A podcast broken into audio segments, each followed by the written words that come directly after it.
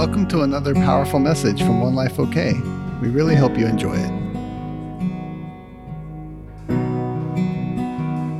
We're coming out of this amazing season of learning about God's abundance into this season of shaking. And I want to talk just a little bit about um, the things that he's shaking. I made actually a little fennel slide for you. That's not the ducky slide. Um, God does shaking periodically. Why? Why would he do that? What's on his mind? How many are scared of the shaking? Anybody? Y'all wouldn't raise your hands. I know. I, I know some y'all are. So, but it's because we're can I use this word? Ignorant. Yes. We're uneducated right. about God's nature. Because the more I know about His nature, you know, if I said to you, describe a dog, then y'all would describe the first thing that came to your mind. But if I said, describe Scout, that's my dog, my language is different when it's not personal, when it's arbitrary. And so think about it that the way that I interact with God is how I describe Him. And if I don't have a personal relationship with Him, then I describe Him with words that someone else from their personal relationship made. You can't call Him Papa unless you've seen the shack. No, I'm just kidding. You can't call him Papa unless you know him as a loving, doting father who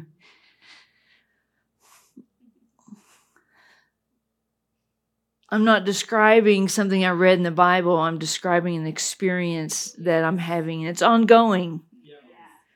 You know, and so the two systems, you know, there's three, to me, there's basically three systems at work in the earth. Obviously, there's a kingdom of God. And I came out of the religious spirit, and it's performance based. You know, um, Abe just sent me a dream that he had last night. And his dream was about how we want to be in performance. We, in fact, we twist what y- y'all that want to be in performance will twist what I say to where the outcome of it is where you're going to get to perform say on stage or whatever. So when God comes in, he wants to he wants to untwist your version of God. God is not about your performance. If, if you're if you pray hoping to get God's love, you're in performance. If you come to church hoping that you, no one will be mad at you. You're in performance. If you give, hoping that you're not going to be in financial ruin, you're in performance. Every place I'm in performance has to be shaken because it's not a place that he's intimate. It's not a place he can get up against me, be, with me, because some system, some legalistic, um, fixed mindset. That's, I'm going to talk a little bit about that tonight and so that's one of the systems that he's shaking. And only you know the truth about why you do what you do. When we're in fear, we may have the right words, but our hearts, that's what he said to the Pharisees, that your whitewashed walls, your your heart is far from intimacy with him, me, even though you know every right word. You know, the chosen did such a good job with Nicodemus. He was so entrapped in the religious spirit that he couldn't see around it to see what was standing, but yet there was something in his heart that said, I know what I have isn't good. Maybe the religious spirit kept you out of rebellion. I don't know but it still has to be rid out of your life if you're going to walk into an intimate relationship with God. And God is not anything about performance. And the second one that I think he's shaking right now, obviously, is just this political system, which is the logic based humanism spirit. It's where it's it's the one that's on TV just to help you. It's the one that that all media, the whole woke, woke culture as they describe it, that's they're all into this spirit.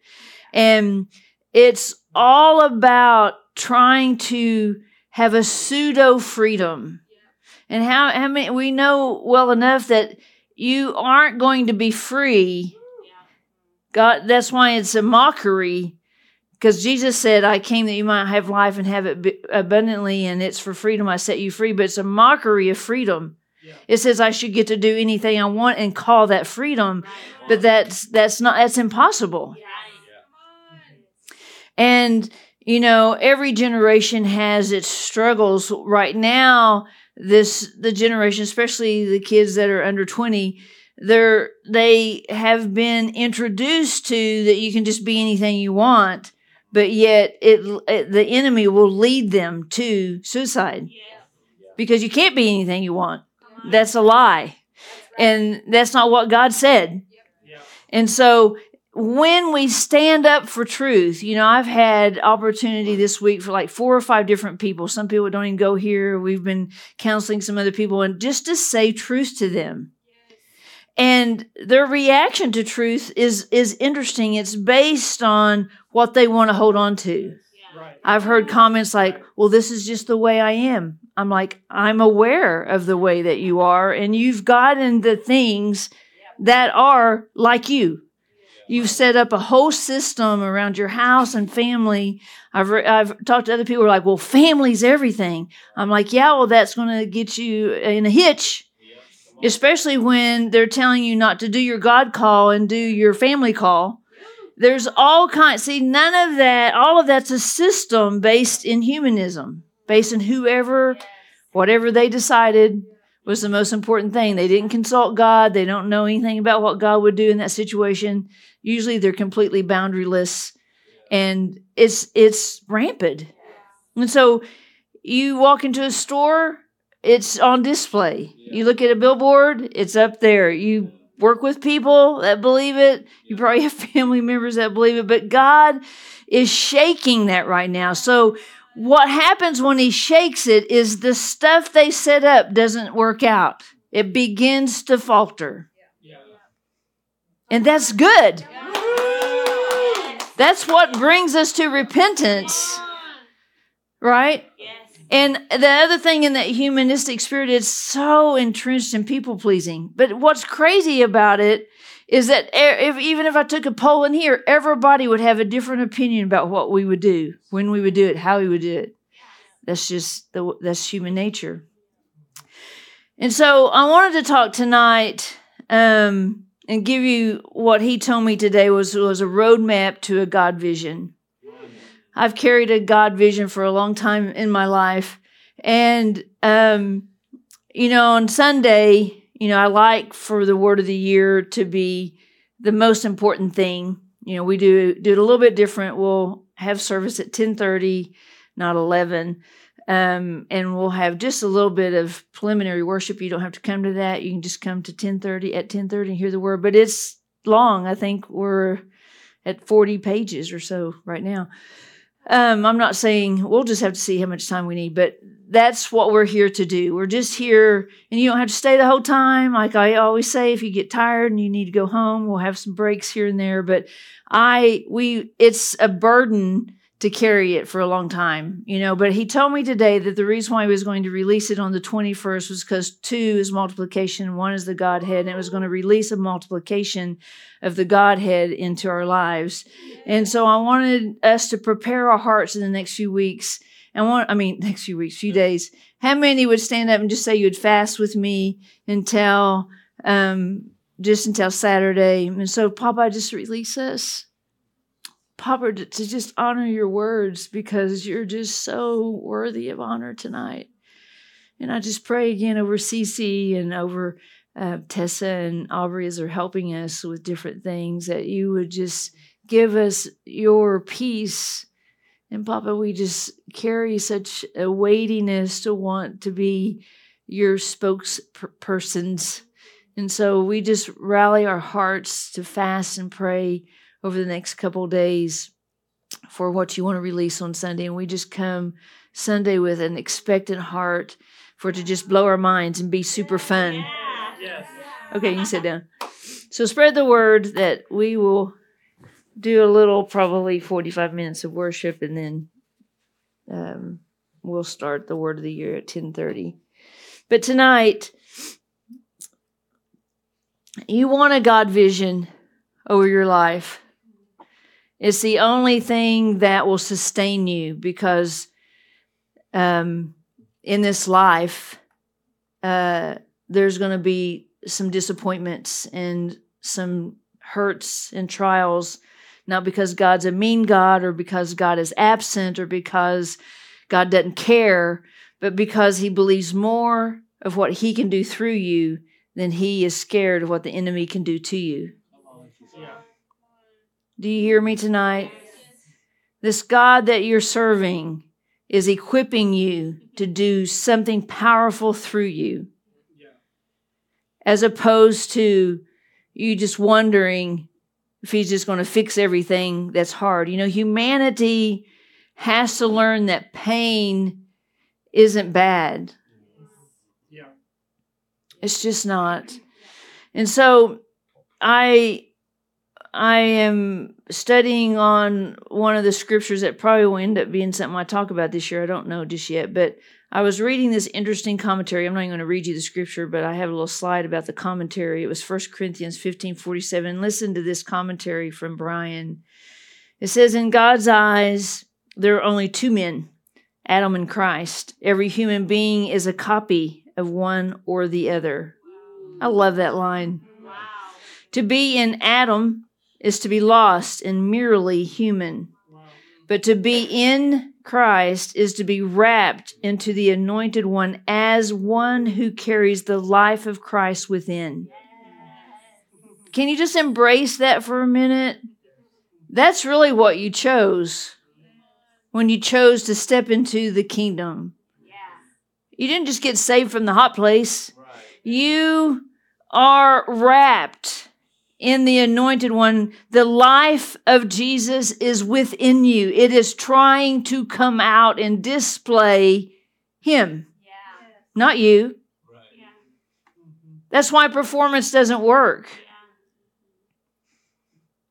That's why humanistic logical thinking will keep you from the metaphoric language of the Spirit. The language of the Spirit is life to the way that He designed you. And to say, I can't, I can't interpret dreams, you're saying, I can't do something God put Himself in you to do. I would just say, stop saying the stuff you don't know how to do yet. Just say, I'm a kindergartner. Just use that language instead. I'm a spiritual kindergartner who hasn't learned the language of the Spirit as opposed to acting like God just kept you out of the line. Yep, you're the one. You're the one and only that can't. See, when we change our language about what's possible according to what he said he would do, what can Jesus do? Impossible. Impossible things. Do you have anything impossible right now? Can you think of anything impossible? It is far, you can't, your mind, you're a Pharisee. You can't quite get around the corner to see if Jesus is over there or not. All you can see is the circumstance. It's bigger than Jesus. He came to make that impossible thing bow through your life, through you through what you pray, through what you declare, through what you stand and wait for. Yeah. You know, I was listening to Bill the other day and he was talking about this. He said, Prosperity from God is for a purpose. And the next thing he said was, Blessing and increase are the result of correct priorities. And the next thing he said, which was so good, is whenever prosperity and increase is the result of pursuing him, then it is blessed and has no sorrow. That's what he said. Yeah. But when prosperity and increase is the result of pursuing prosperity and increase, it will cost you. What is that? That's a priority. See, if I know him, then I know he's in abundant. All abundant. Everything abundant. Like everything about God is excess. You know, whenever we were Poe, Pam and I, we went for a five year period of time where we I was really thin then, and we didn't have anything to eat. We were very poor. And I remember the day that I realized my poness was meanness. It wasn't godness. I broke out of Poe into abundance. And I remember I would stand, sorry, I would stand at this. We had cabinets and cabinets, and there was not one, I'm not lying, there was not one thing not one canned good. There were those banana sprinkles. I forgot about those that somebody from church gave us some banana sprinkles. Anyway, there was nothing in the cupboard. And I would stand and I would say, one day.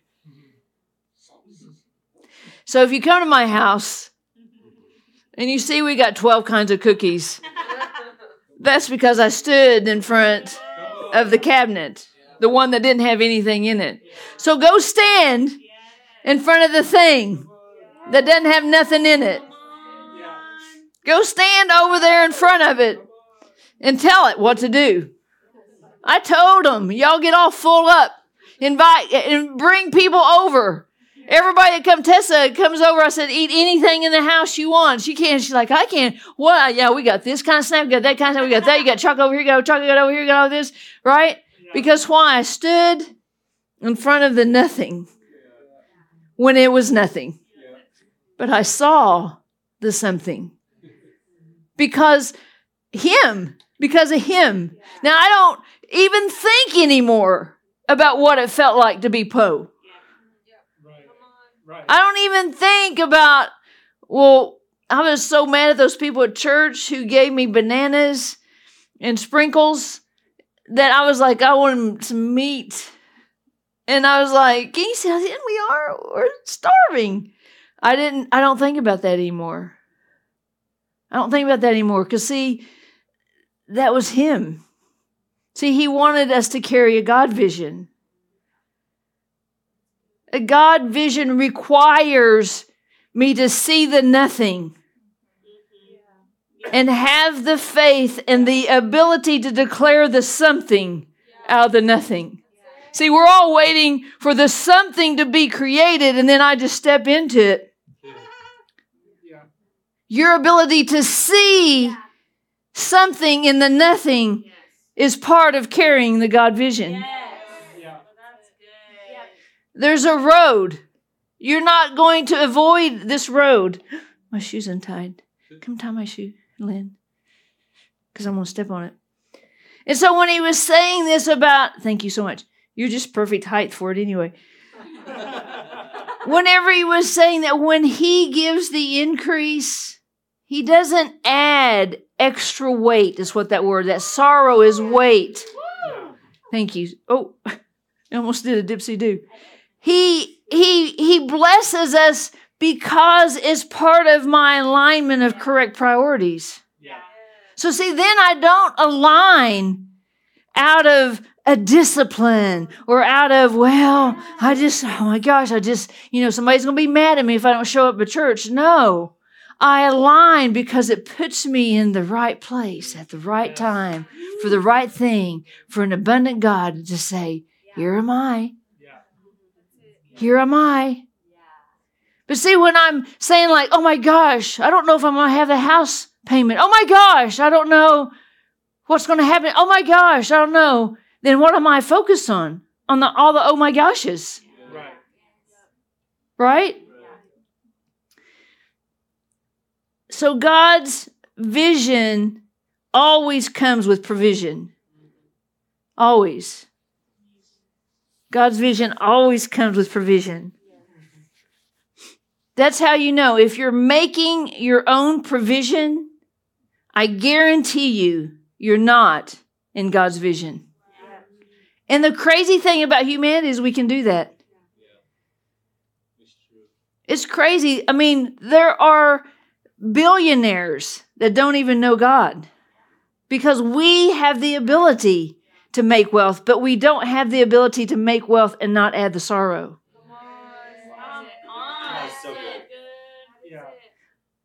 Just for a minute, if you dove into the heart of a billionaire that made his own wealth, what do you think you're going to see in there? I mean, we're we see it all over the place. They can't even. They just they just buy dirt or something because they can't think of anything to spend it on. What would you do with your million dollars? Would you buy a bunch of cars?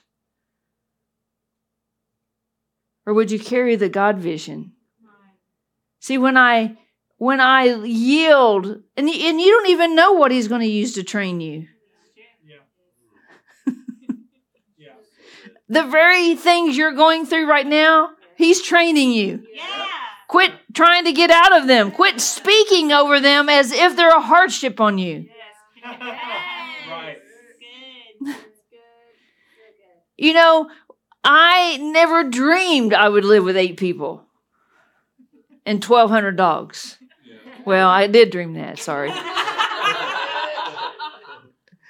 you know, I want to be a. Well, never mind. Don't go there. No. Mm-mm. I. It wasn't part of what I dreamed of, but I I knew I would never be alone. I've never had a fear ever that I'd be alone. Even when I got divorced, I didn't fear I'd be alone. Why? Because I knew that what he called me to do had to do with people. Listen to me. What he's called you to do has to do with people. Listen, you can't.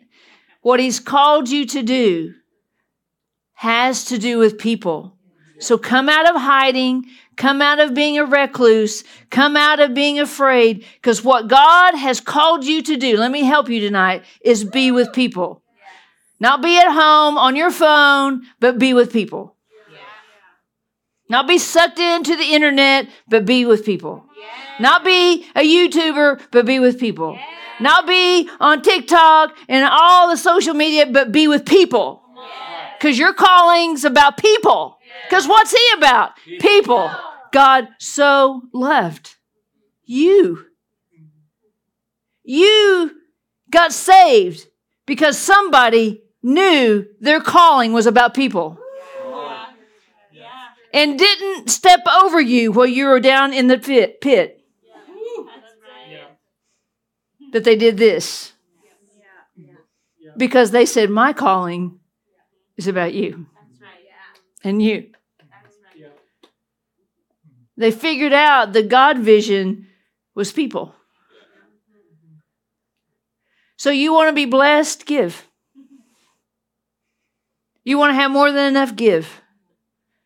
You know, when we were standing in front of the cupboards and we would po, and there wasn't nothing in them, I would dig through old luggage and old purses and old. I would just every Sunday we would go to church. I'd find something, uh, just a stray dime, I remember times that I had a dime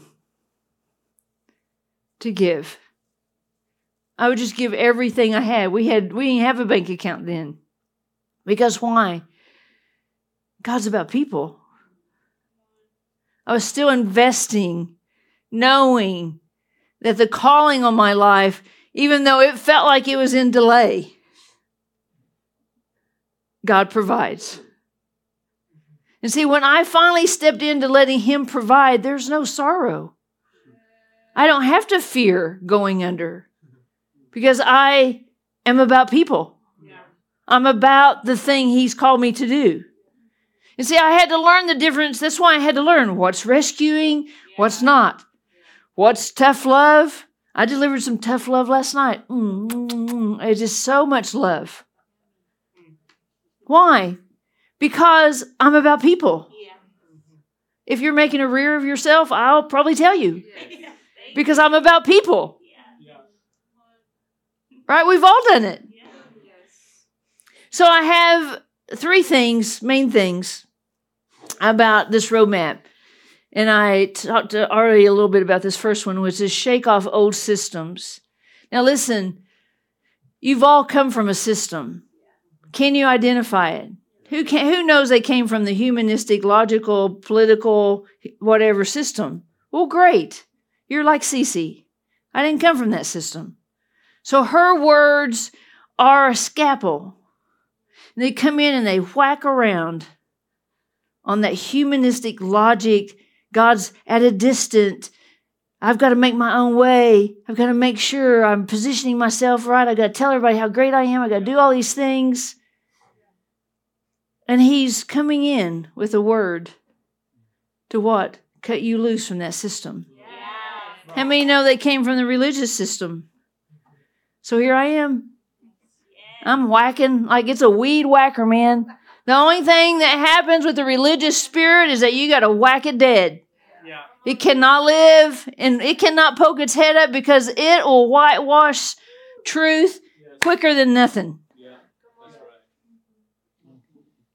And so the thing that breaks it, the things that breaks that religious system is the renewed mind. Yeah. So that's why I have to present what my mind thinks over and over and over until I hear a new truth. I hear a new truth. I hear a new truth a hundred times, a thousand times, fifteen hundred, I don't know, a million times until finally it breaks yeah. off my mind and I can see how many have had that happen where I've just thought this one way for so long, and all of a sudden I'm like, wow, that was, that was crazy.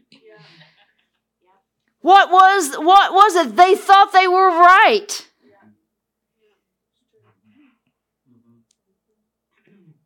I mean, I love people with a religious spirit. They're so offended if someone uses foul language.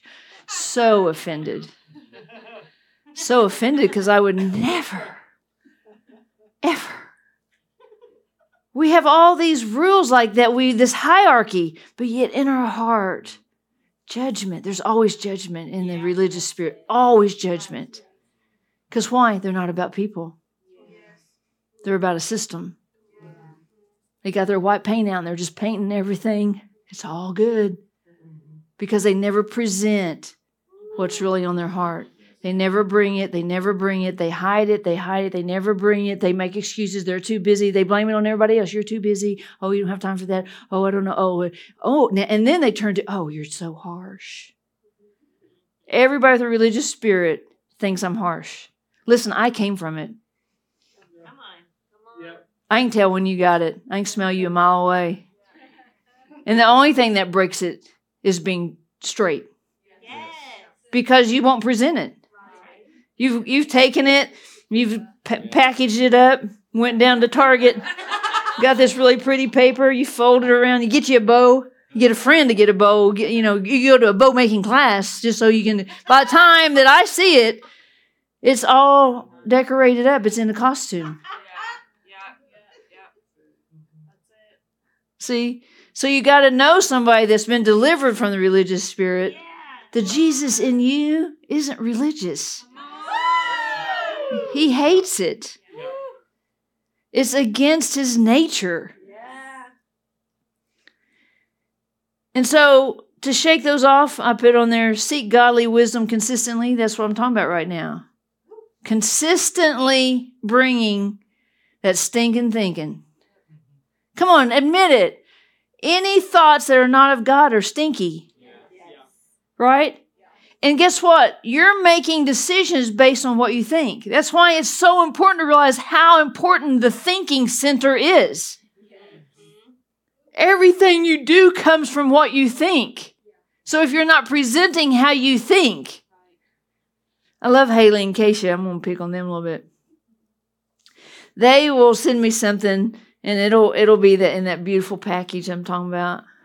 And they've tried, I can tell they've tried, they've tried to look at it. They've got, come, come here. What do you see? They look at it together, I can tell, and then they, they okay, let's look at it over here. Let's turn the light on over here. And then by, by the time I get to it, I'm like, oh, it's still in that package. You just kind of, you did that. And so what do I do? I begin to dismantle it. What do you how do you feel about this Bo where did you get this? Where did you get this mindset? Where did you get this thought process? Is this because what am i teaching them to do? I'm teaching them to own why they love. That's really it. I've got to love and i got to know why i'm loving. See if i love you hoping you'll appreciate my gift. Then it was for me See, if I know you, see, I know bro, so I know what to buy him. He's my, I would, I would take him and dress him up like Ken the Barbie doll. I would. I just can't lie. But I know him. I know what size he wears. I know what size Charlie wears. I know what size Phil wears. I know what size Jared wears. I know what size Benton wears. I know what size Army wears. Why? I own then I need a man to dress up. I just need that. I own because why? It tells them I have a note page of all their sizes, and some of them are changing, so I got to keep channel going there. What's happening with that? But I'm just kidding. Why? Because I'm owning a mind shift. See, whenever I live from this abundant place, then I easily want to shake off any system. I mean, I have it all the time. I have it all the time an opportunity to think judgmental thoughts. Because people do weird stuff all the time. I mean, listen, people aren't stopping doing weird stuff. The first thing I do when I hear somebody doing something, I say, God, what were you thinking right there? What were you, God, thinking right there? And He'll tell me what was going on. I mean, you can ask Jared and Clondra. I could tell what they had going on. It was a simple fix, but they they couldn't fix it. Why? Because our maturity of our renewed mind is what solves problems. Yeah. You're a chief problem solver you can't solve it with stinking thinking. So when a problem comes and I have a lot of chaos in there because I haven't sought godly wisdom, then I'm still managing my decisions from what I think. The next one is I've got to create godly connections consistently. This is just accountability. This is accountability. Trust me. I've been mentoring, counseling, whatever. I mean, the first little girl I counseled with, I was 11. She was like nine. Her father had abused her. That was a lot of information for an 11 year old. But I remember distinctly at 11 thinking, this must be something God wants me to do. I remember thinking that at 11. I knew without doubt, without a doubt when I was 15. I was like, I know lots of people are going to tell me their story. Wow. By the time I was 25, I don't think there's a story I hadn't heard because humanity just does the same thing to each other. Yeah. There's nothing unusual about your story. I, I know you probably want it to be, but there's just not. And so, this accountability is never for the person you're accountable to, ever. There's no person who's sitting around going, Come on, dump, dump, Dump it. Come on, pull your truck back and unload on me. That's not what's happening. But I'm about people. So when I see a little sad 14 year old in the room, I have to say, why so downcast? I have to find a solution to the problem because I love people. It may not be the solution for the end of time, but it's the stepping stone out of why so downcast? Because why? Because I love people.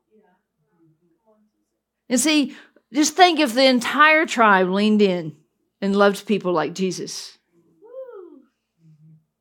We wouldn't have a problem with accountability Because everybody would be like, I love people. Is this how you would be thinking? Hey, I love people. Is this how you'd be thinking? Hey, I love people. Is this what you would say to them? Hey, I love people. Is this what you would do for them? Hey, I love people. Is this what would be happening tomorrow? That's what we would be saying. We'd be like, oh, I just don't have time for that. Everybody just wants to know my business. I got to keep my pretty package all intact. Trust me, that's not even what's happening. And so I create these things consistently on purpose. Because I don't want to be whitewashing my wall and not even know it. The religious spirit is so cunning, we can be in it and not know it. That's why David said, Search me, search me, search me, search me, search me, search me, search me. He didn't say, God, when's the day I can search myself? He never thought that. I never think I'm going to be so good I can search myself. That's why I invite friends over. Come over. Let's search Teresa's heart. Come on over. Come in. why? Because I want to be known. You do too. You're just scared that you're ugly, but you're not. the next one is godly connections must rank higher than any other connection. Listen, this this will really be freedom for you. Some of y'all have a greater connection to the internet and to people that don't even live in your surroundings more than you do with people in here. Yeah. And it's going to cause you a lot of problems. Yeah. It is. See, God has brought you into a family. You didn't find it yourself. You weren't even looking. But in his mercy, because he loves, because God so loved, he used whatever he needed to use to make sure you came. You know, I don't know too many people, especially people with families, that came for themselves. I think Alicia said the other day she came for a family. Everybody says that. Everybody says, I came for. Charlie didn't come for Charlie. But what does God end up doing? I don't even think Vinton came for Vinton. What happened? Tessa didn't come for Tessa. Tessa came because she couldn't breathe. Think about why you really came. Phil didn't come for Phil. His mom made him come. He was just 17. I was the candidate. But I, I can't get rid of him now. Why? Because he became, he's so loved. He just loves. He just wants to be loved. He's not been good at it for a long time. But when when Pam called him on Sunday, I have to pick on him a little bit. She said, Are you part of an Acts 2 church, 4 church, whatever? No needs among them. And he said, I am. So what happened? His brain got so big because it wasn't what he wanted to do. See, he so easily, if someone just presents to him, hey, you have to own this choice, but here's the two choices. You can stay in bed all day. It's yucky and it's cold and it's snowy. And it's too bad that Jackie's car is broke down. Or you can be part of a family. Because, you know, trust me, if Pam and I knew how to fix cars, we would be over there. And see, that's what he wants. He wants these connections to be like, there's no needs among us. Like that I know you're available. We called him because we knew he could fix the car.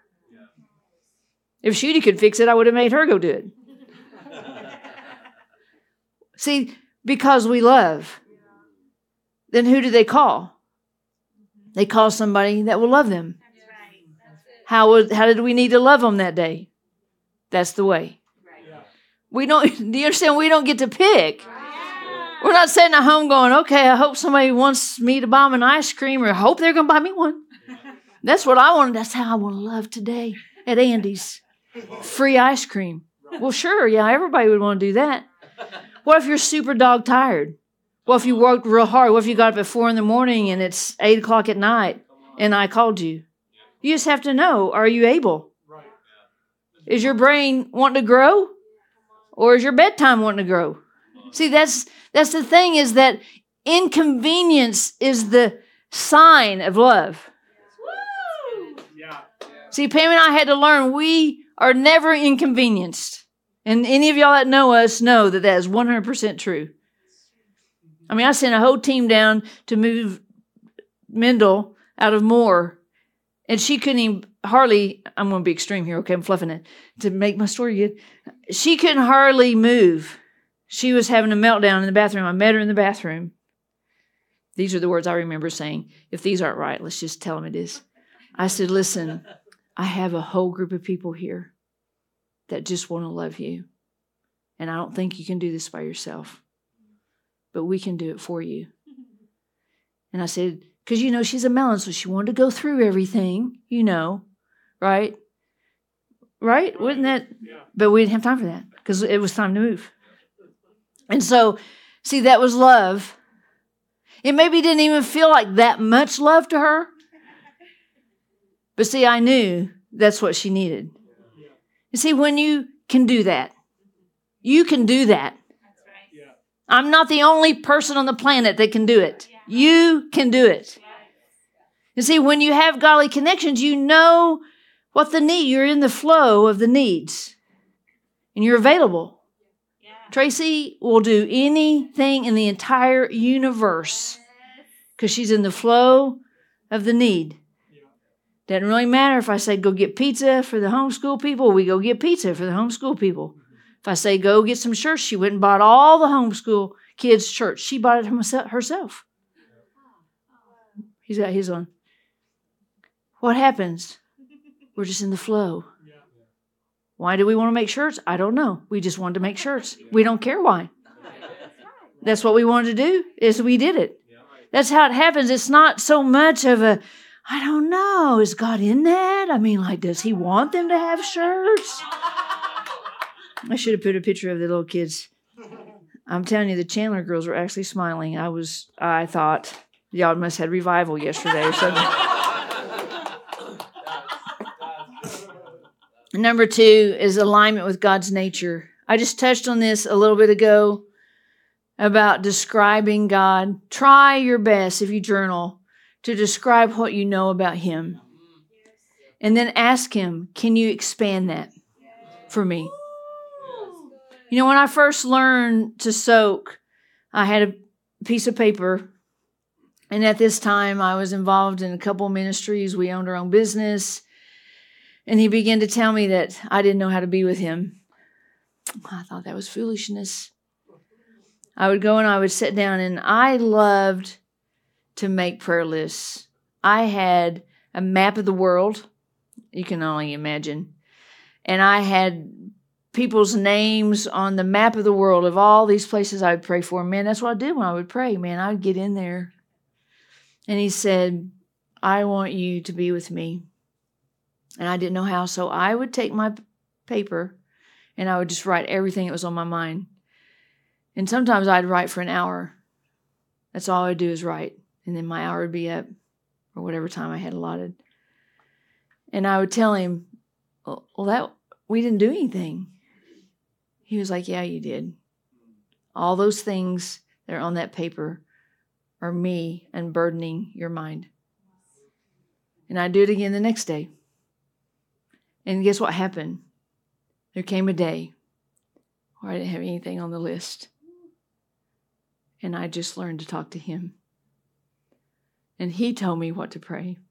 He told me what was on his mind that day. Because my mind was so busy and so full. And see, that's how I learned to get out of being overwhelmed. Because see, I'm I have an opportunity to be overwhelmed a lot. You know, we have a a business and you know, there there was a couple weeks where we were in limbo, which means we don't have any jobs. Yeah. But then the next day, We've got five, like fifty, sixty thousand dollar jobs that want to all start at one time. You go from, oh God, you're good, yeah. to oh my gosh, I feel overwhelmed. Yeah. Just in one second. Yeah. But he knew that was coming the whole time. Do you see what I'm saying? Like all those ways that I align with his nature. What is his nature? How do you know his nature? So I said, I will align with what I know, believe, and what what I know, what I believe, and what I agree with. That's what I that's what you're aligning with right now. If I've said something here tonight and you're like, yeah, yeah, then you're like, wow, I think I want to make some changes. I want to change something around. I'm going to give me a pad and paper tomorrow. I'm going to start doing that thing right there she was saying. Whatever you agree with that you liked, you think about your mind to imagine doing it.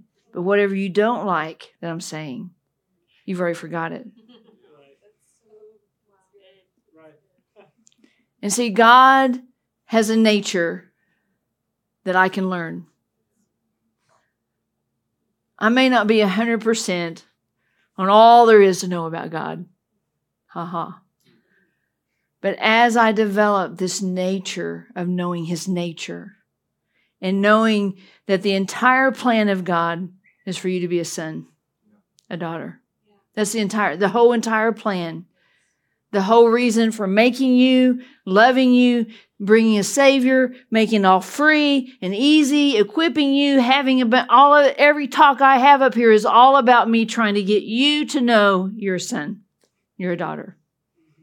And he loves you individually. It's specific for you. And so that's his nature. And so a daughter who has a beautiful father, it's in me to please him, to please him. So I, I got to discover his priorities, his principles, his standards. I have to. I have to look at the world and say, they don't get it. I don't want to be so absorbed with someone that's so absorbed with the world that they then mark me. Because they will. Whoever is most confident in their beliefs will mark you. You love me because I'm super strong in what I believe. You cannot convince me otherwise. I've tasted and I've seen. You like what I say because you know I live it. You know I mean it. You know I'm passionate about it. You know I know him. And he wants you to know him like me, more than me. But the, but the only way you'll know him that way is to know his nature about humanity, his nature about why he made us. He didn't make us to strain and struggle and to have diseases and illnesses, and He didn't make us that way. He didn't make us to be afraid of eating and dying and living and dreaming and having relationships. He didn't make us that way.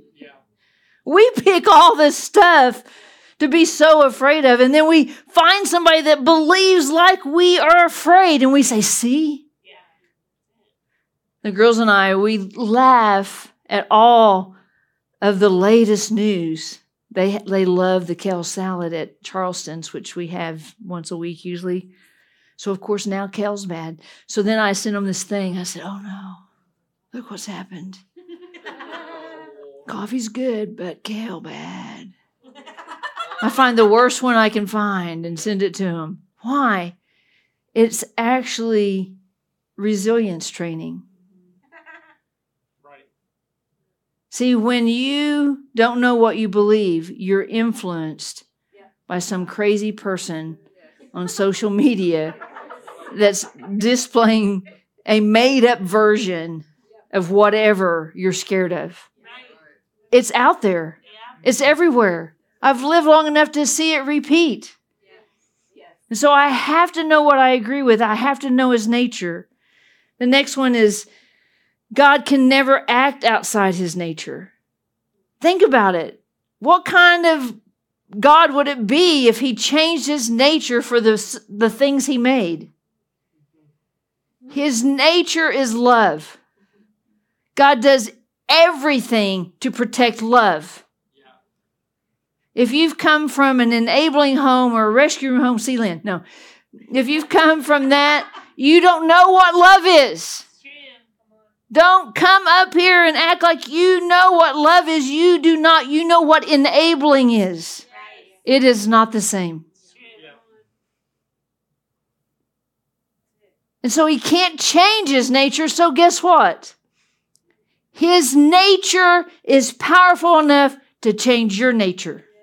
Yeah. You're either Adam or you're Jesus. You're e- either living under carnality and fear, or you're living as the power of the resurrected Christ lives in you, and you can do anything.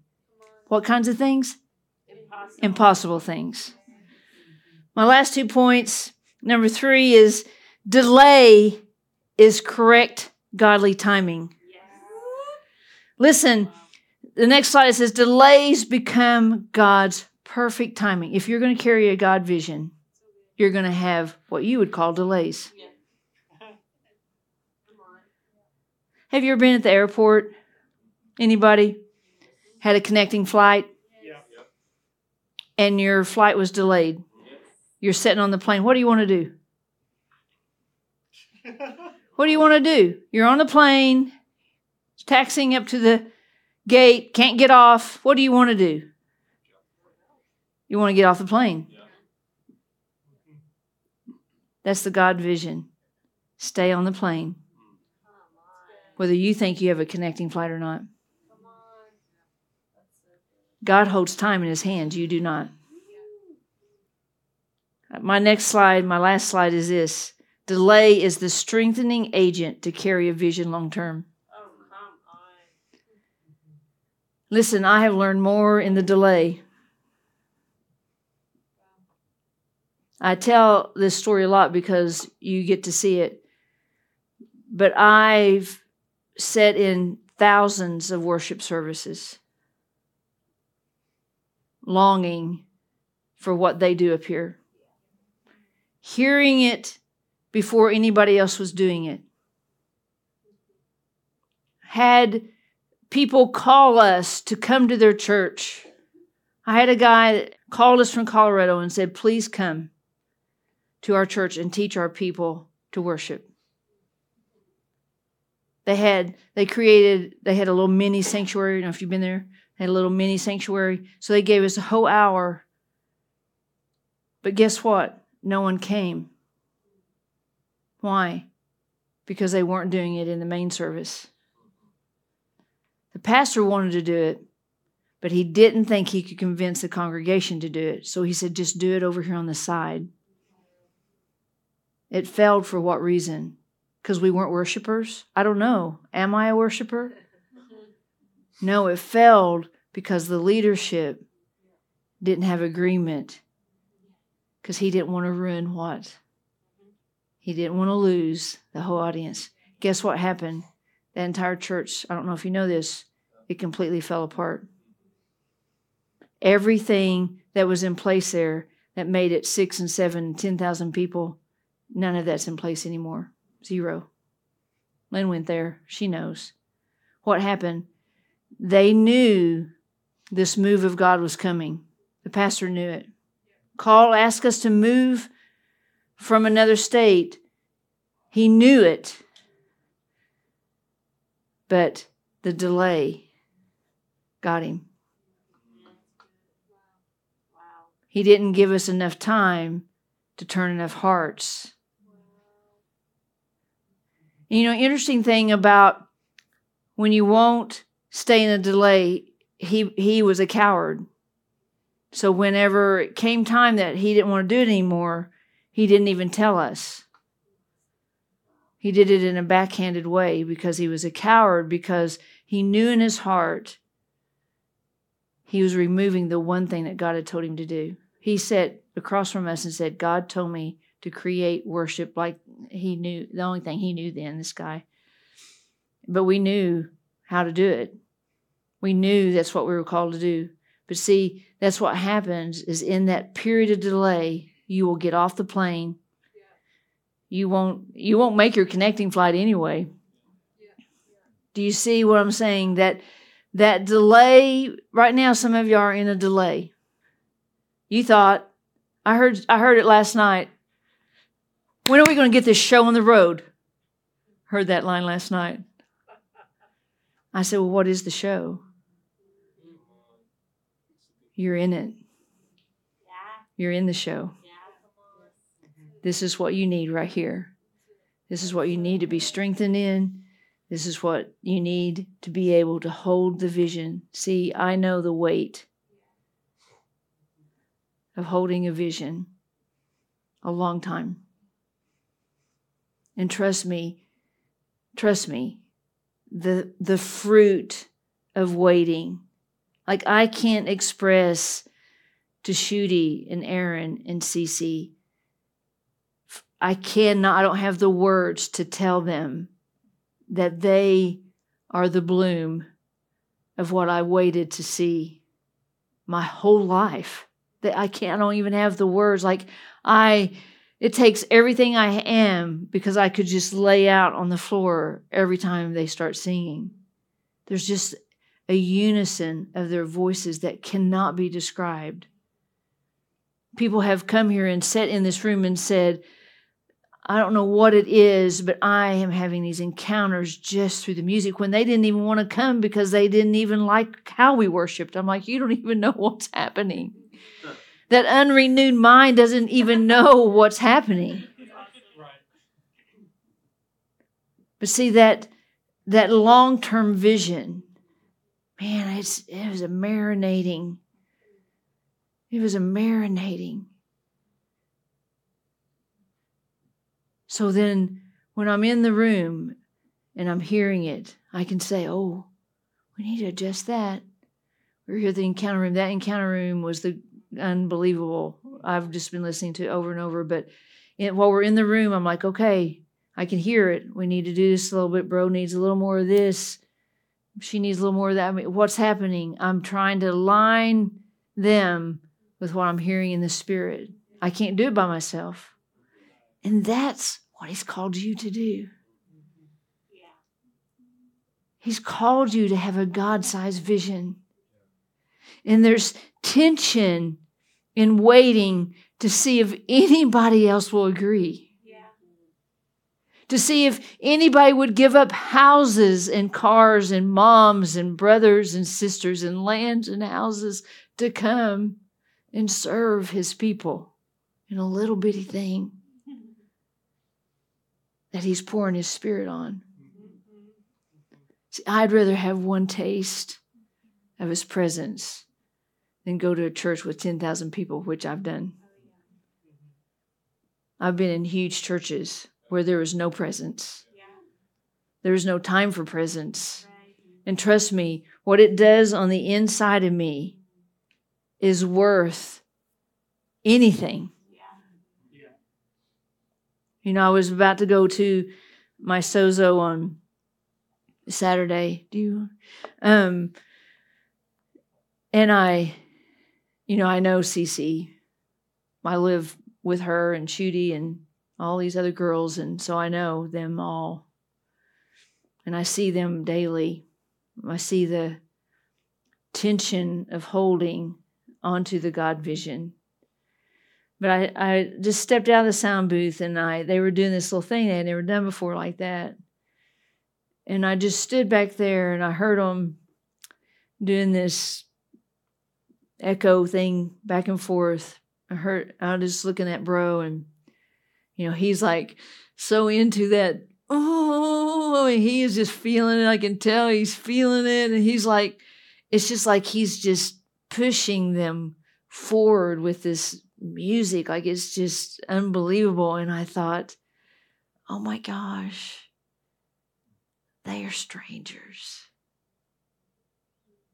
I didn't grow up with them. They don't know how long I've carried this, but they're literally doing the very thing that I saw in my mind's eye. And they don't even know how long it was in the waiting.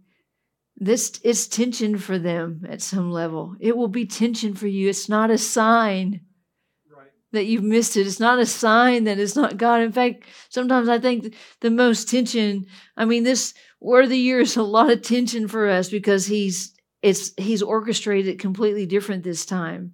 And you know, I didn't even know we were in a rut. I didn't even know we had a way. We have a way we're going to do the word of the year. No, I didn't even know it. Wow.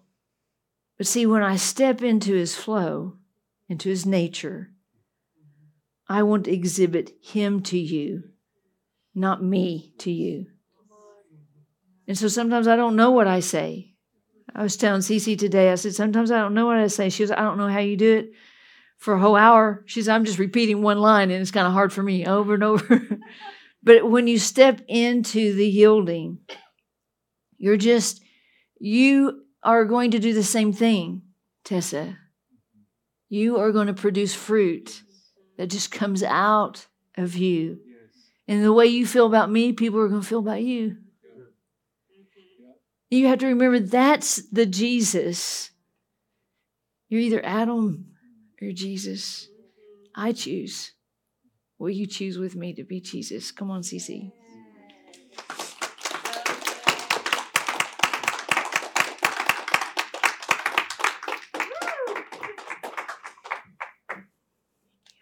Nice. Wow. What a beautiful message, right? Ah. Don't you just feel like you would go and like cling to that road map right now of God's vision? Like you would literally just cling to it. Like, this is what I'm doing. There's no doubt, no question about it. This is what I'm doing. I'm all, all in. Um, you know, but I, I was as I was listening to Tisa, I, I heard this phrase that the roadmap, following the roadmap for the God vision, requires active choices, not passive desires. The, nice one liner, right? Following the roadmap for the God vision requires active choices, not passive desires. And so, do you like that one? You like that? He likes that one. So, right now, while we're in this room and we're listening to this message, we have, I would say, probably a, a, passive desire. Our desire is all in. Our desire is like, yes, that's what I'm doing. That is what I'm doing. I'm so doing that. I had this strong desire to do this. But when we get up from here, we have to make active choices align in line with what she said. And they they're not passive. Just because it feels good and, and we have such a great desire for it doesn't mean we're just going to slip into it easy. That's just not how it works. Because what's actually easier is to keep doing the same thing you've always done because you don't even have to think to do it, right? Those systems and how merciful is God to come and shake them. It's the, it's the shaking that makes you realize, oh, you know what? I don't even think I want to be on this road. I want to be on that other road. And so it's his mercy that that brings the shaking. And I was remembering a dream I had last night that's been puzzling me all day and I feel like it has to do with this. And in the dream I was a participant in I don't even know if it was a willing participant, but I was a participant in this sort of social experiment. Like this research project was going on, and it was going to be cover weeks or months, and they were dictating what all the people had to do. So you showered at this time, you did your laundry this time, you didn't go outside for this period of time. It was all regimented. And as I was kind of going through the motions, because I didn't really care, I was like, yeah, I already know how this is going to end. Like we all know what the result is going to be. Like we all know. It was just like I just felt like it was, you know, common knowledge. This project is going not is not going to have a good result. But I was just going along with it passively anyways. Well, there came and that's that represents to me the systems that we're talking about. Those society systems that we're used to. But there came a point where I was kind of just passive about it, right? Where this man came up to me and he asked, he stood right in my face and he said, You know, blah, blah, blah, blah, don't you?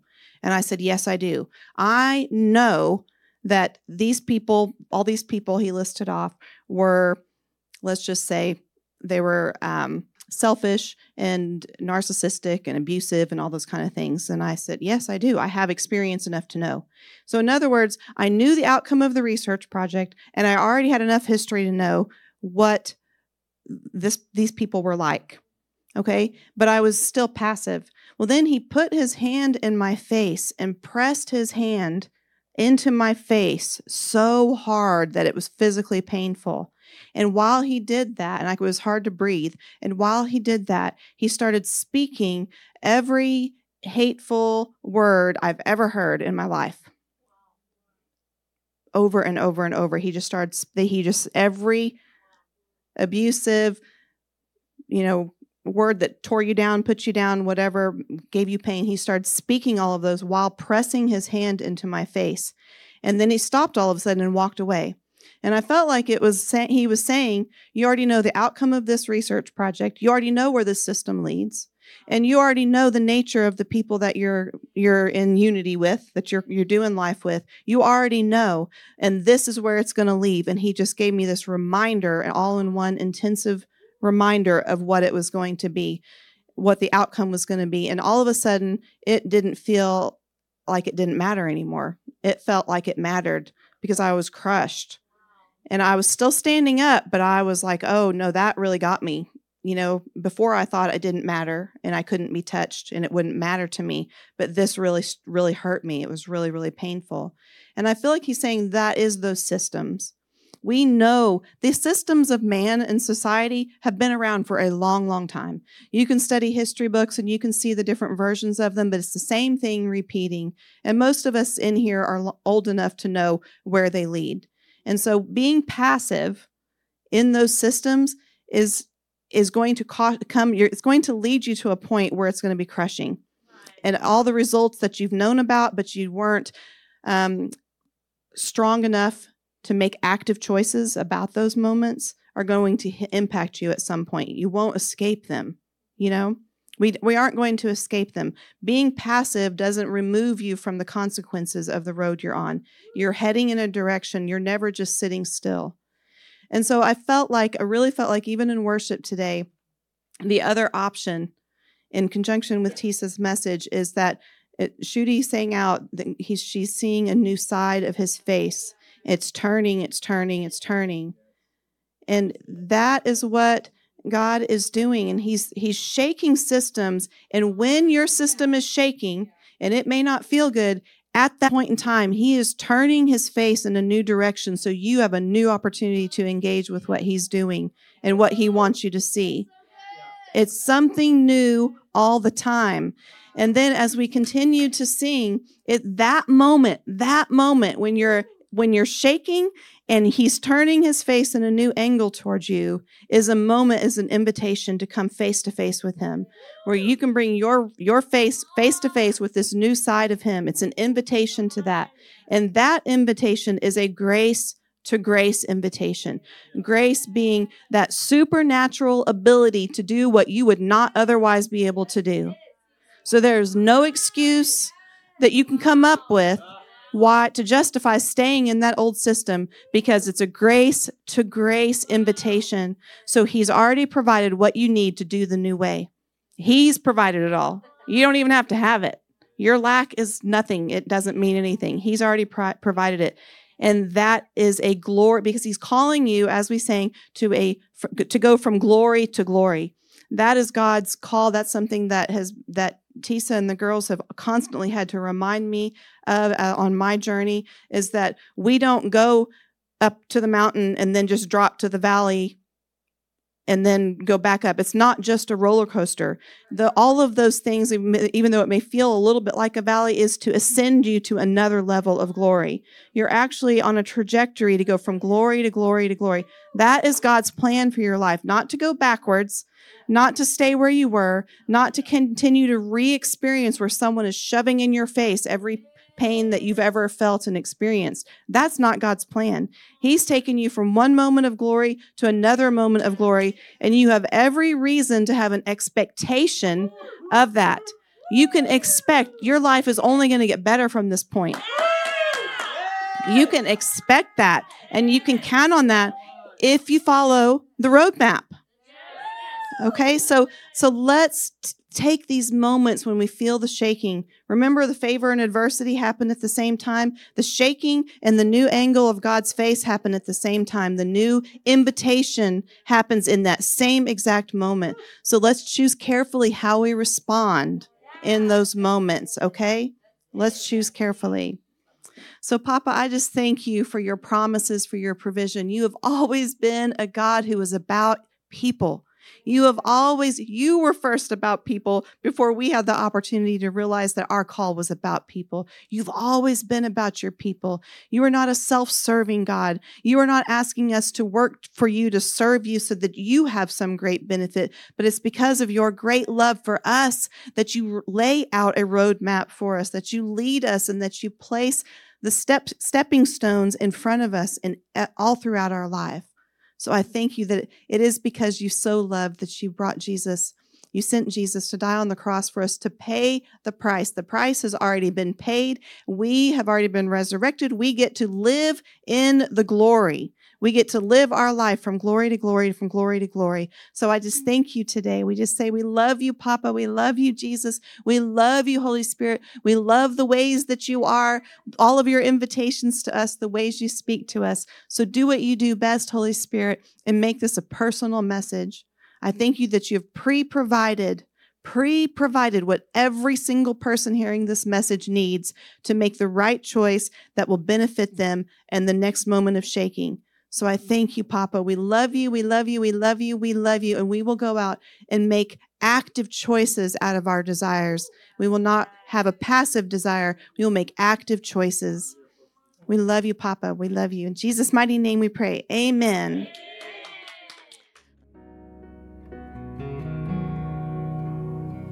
Thank you for listening to this message from One Life OK. For more information, please visit us at onelifeok.com.